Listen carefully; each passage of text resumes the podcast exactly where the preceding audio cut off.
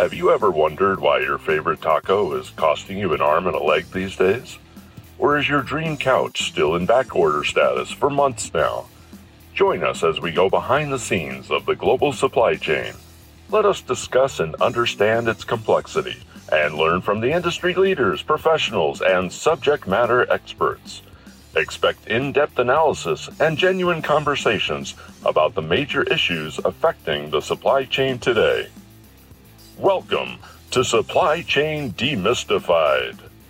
Your host is none other than the distinguished supply chain expert, Dr. Nick Vyas.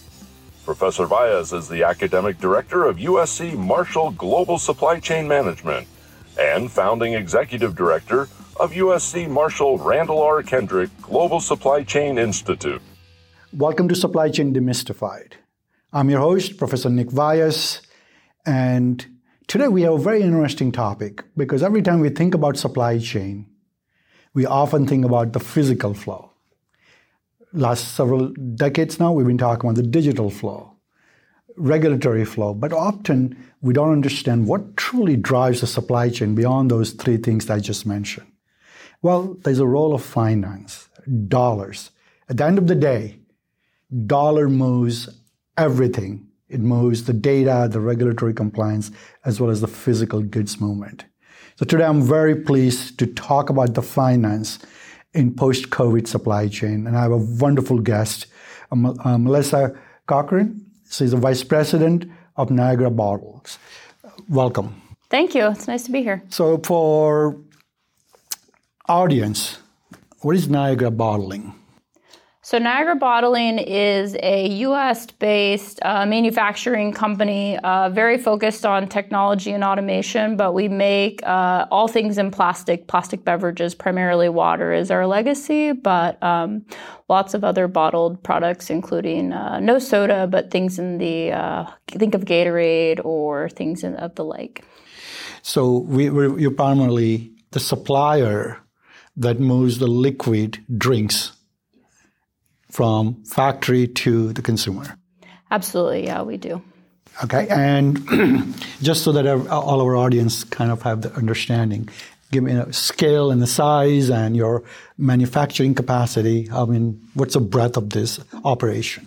Sure. In the U.S., um, Niagara has will be opening up our 50th plant in the U.S. So across the nation, five zero, five zero, coast to coast, uh, 50 plants, and we have about 180 manufacturing lines in all those plants across the U.S.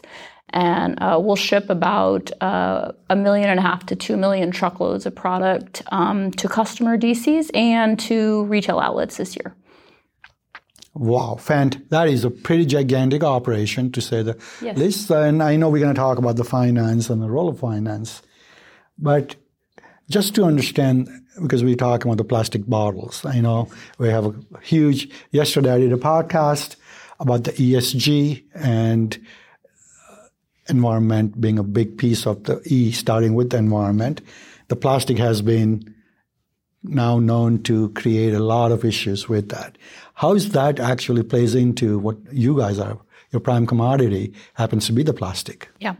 So Niagara has been very um, cutting edge and very innovative. I started at Niagara about 16 years ago, and when I started, the average um, small half liter bottle that most consumers drink weighed about 14 grams. Today, our lightest bottles are actually under seven, and so Niagara has driven that innovation to reduce plastic as well as other packaging um, to kind of focus on carbon footprint and sustainability initiatives. And so it's a choice consumers make, and we make a product that our customers and the consumers want. And so balancing something that actually is the most recyclable commodity um, and just getting education out there around plastic. So, you know, USC last year, President Folt actually eliminated the use of plastics on the campus. And I'm sure this trend is when I was in Europe, happens to be the big trend. And I'm sure you guys are looking at the micro macro trends on this thing. Does that concern you in terms of pivoting to other product or do you do other products as well outside of the plastic? We currently don't do anything outside of plastic. Everything we do is in plastic. And so, you know, pre COVID, anti plastic was pretty big. And then COVID kind of disrupted the world for a while. But you know, anti-plastic is kind of back again, and even in our backyard, which is we're a SoCal-based company, and in our backyard, the city of LA has initiatives. The airports are anti-plastic.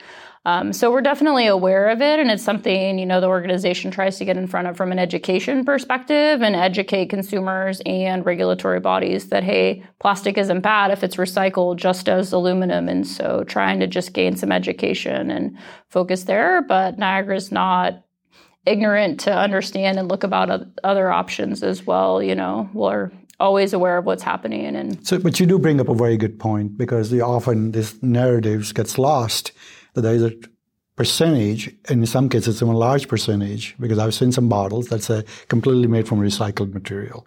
So there is a component that you actually recycle. If it's yes. collected properly, disposed properly, and there's a whole supply chain, the reverse supply chain is set up, you, you would suggest that that actually becomes a raw material for building the new product. Absolutely, yeah. So we make organ nationwide about 15 to 20 percent of our material is recycled content. Um, on the West Coast, um, it's much heavier just by virtue of in California we have the bottle bill, which require which charges consumers to recycle their containers, and Oregon also has a similar bill. And Oregon actually has very high recycling rates. Over ninety percent of households actually recycle product up in Oregon, and so that creates a very nice circular loop for us to use actual bottles back in new bottles. And so, so you're saying that Oregon has a higher rate of recycling than California? Absolutely, yeah. I would have lost my money on the Jeopardy if that question had come up. Uh, that that's a that's pretty interesting to know that. So I know we're going to get into the finance, but let's talk about micro macro trend of supply chain post COVID. Uh, I, you, I just briefly discussed outside, but just for the putting audience uh, with some level of pulse check, what do you see from your vantage point? About what's happening in the world of supply chain and where are we going? You know, I think it's been interesting really post COVID and really during COVID, right?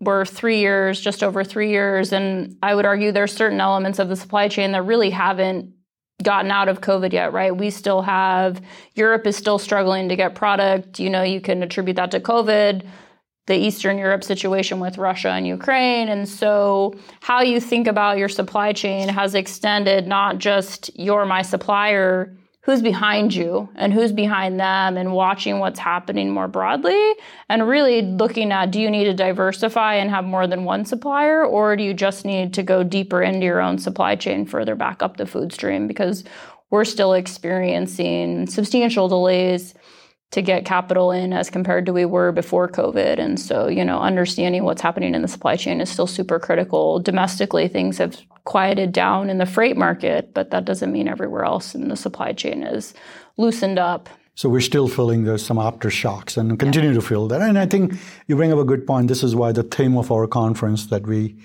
yesterday and today we're talking about is the reprogramming of the DNA, right? And I think my hypothesis is that the leadership today, which has been classically trained over the last 30, 40 years, we have been very singularly focused on the productivity, productivity of driving efficiency, right? And we haven't had to deal with the agility and the resiliency and of course the sustainability, right? And now we're realizing that we're on an inflection point in all of these areas, all at the same time do you see your interactions with the leadership, your suppliers? Do you think the thinking has evolved? Do you think we are ready to reprogram the DNA?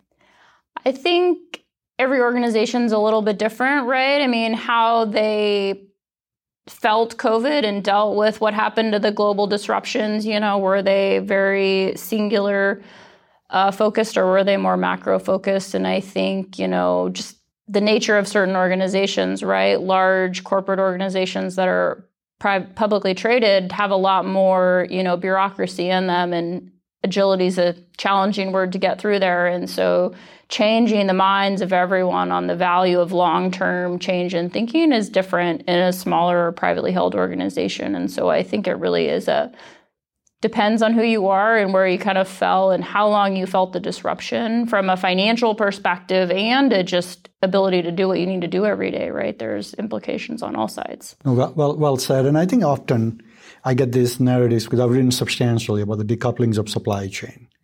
And I think when I first wrote this white paper in, back in 2014, some of the people made a comment that I was smoking something. And of course, I was not smoking. And no, neither had a perspective about the COVID. Yeah.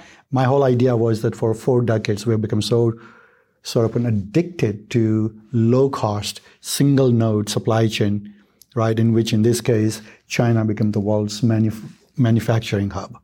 So, and I had just visited some of the data uh, nodes uh, on the Belt and Road initiatives, and I just sort of had this uh, foresight to see that one minor glitch or one major catastrophic event were to succumb upon this one large node, a mega node that now in this case was China, that we could have a devastating impact. Obviously, I did not know about the COVID at that point, but this is back in 2014. And I think even today's conversation in one of the panel, uh, the one of the panelists mentioned that he read, and they don't like the word decoupling, but obviously de-risking.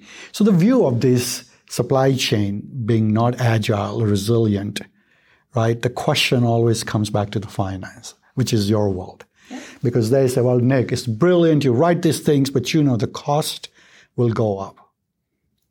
Right? So I have an answer to that, but I would love to hear from you from the finance perspective. Is agility and resiliency and sustainability should be built into the equation of product and the cost of goods sold that we can deliver, maybe slightly higher cost, but a solution that is good for the people, good for the profit, and good for the planet? I think people are changing. Our consumers are changing, right? I mean, they talk about really Gen Z and beyond are really more focused on that sustainability and better for everyone, not just better for corporate pocketbooks. And so, you know, really looking at they'll pay a higher price, but a reasonably higher price, right? And costs have gone up during COVID because of a lot of that decoupling, right? When you go, when you fracture your supply chain, things get more expensive. And so, you know, I think that's, you know, hopefully for the better of long term, but it's been, hasn't been cheap. We've all felt the inflationary impacts, but that some of that's attributable to other factors. But I definitely think consumer mindsets have shifted a lot post COVID. And so companies are understanding that and realizing people want to have a future for next generations that's happy and livable. Right, and then you are the, an amazing key stakeholder because often I speak with supply chain guys, which are not that they detach from the finance, but they much rather talk about the operations and the digital transformation, and then the dollars and cents is a third or the fourth layer that they'll touch on it. But obviously, for you, it's the highest priority. Yeah. Do you think the corporations are willing to understand that yes, the slight higher cost is well justified because like, a you talked about Gen Z and beyond they were willing to accept it. The baby boomers we can't seem to get away from our good old mindset. But if they're ready, why not adapt and be much more open about it? The possibilities. It's just change, right? I mean, everyone's uncomfortable with change, right? And so you're trying to disrupt something that's worked so long, so well. And so until there's enough consumer money behind the movement that is disrupting legacy players, I think it's going to take some time. But government regulation and oversight is also driving change, right? There's a lot of legislation. You talked about USC doesn't allow plastic on campus. They're just one of many different things that are activating and requiring corporate compliance on the ESG space, you know, and so it's that balance of do you do it before you get regulated into it or do you try just wait for regulation? And I think interacting with other, you know, organizations both public and privately traded, everybody f- falls somewhere on the spectrum, right? I mean, Niagara's been lightweighting for 15 years. There wasn't a government regulation that said you had to, California is requiring less plastic, less product, less quantity, you know, all these things. And Niagara's been doing it for a long time. And so everyone just falls somewhere else. And so there's a cost associated with it. We spend money on innovation and things like that, but it's better for a lot of reasons. No, absolutely. And I think for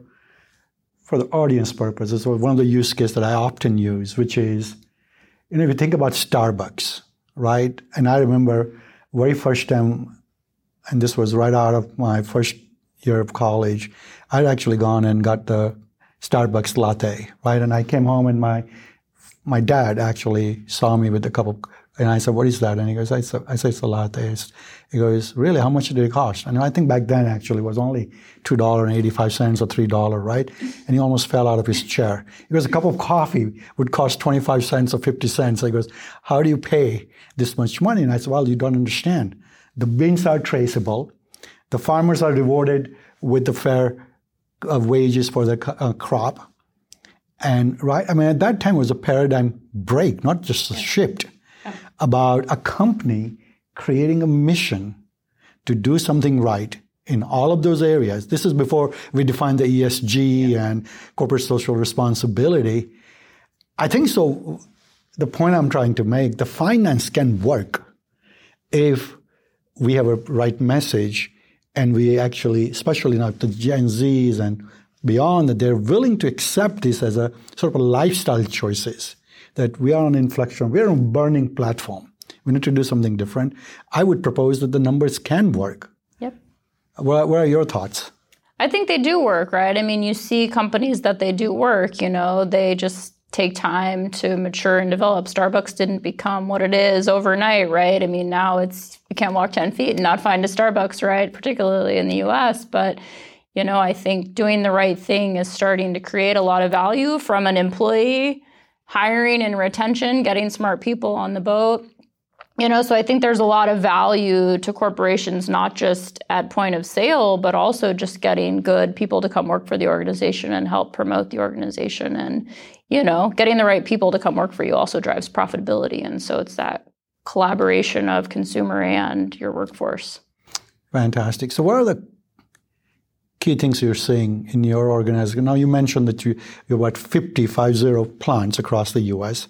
So when you say that, I'm, I'm supposing that you have international capacity as well. Am I correct in assuming that? Yeah, we have a few manufacturing facilities outside the U.S., but they're local. They don't bring product back to the U.S. Everything we make stays local to Geo. Okay, and which, if you don't mind, which locations are those? Sure, we have um, two manufacturing plants in Mexico, and then we have um, four plants in Australia and one plant in the UK.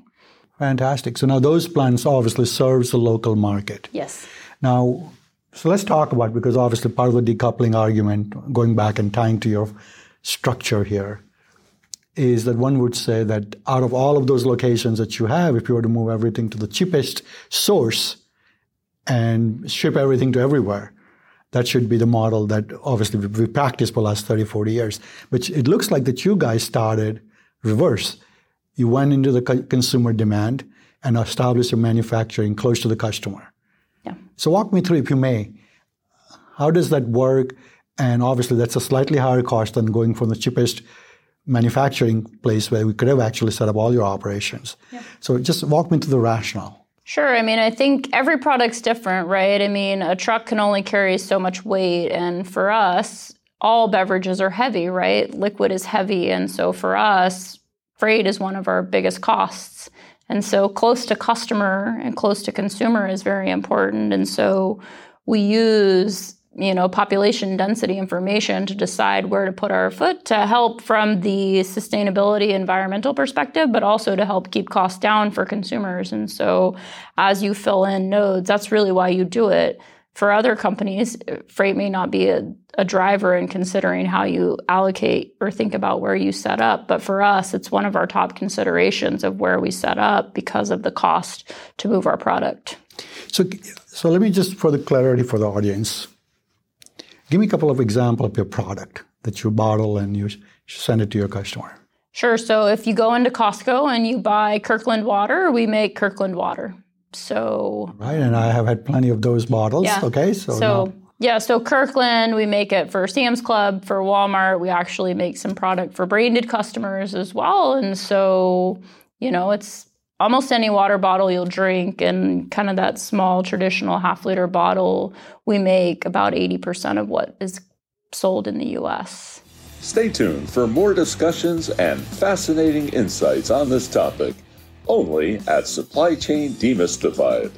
We hope you enjoyed another exciting episode of Supply Chain Demystified. Stay tuned for the next demystifying discussion on the supply chain. Visit uscsupplychain.com to stay up to date on all things supply chain.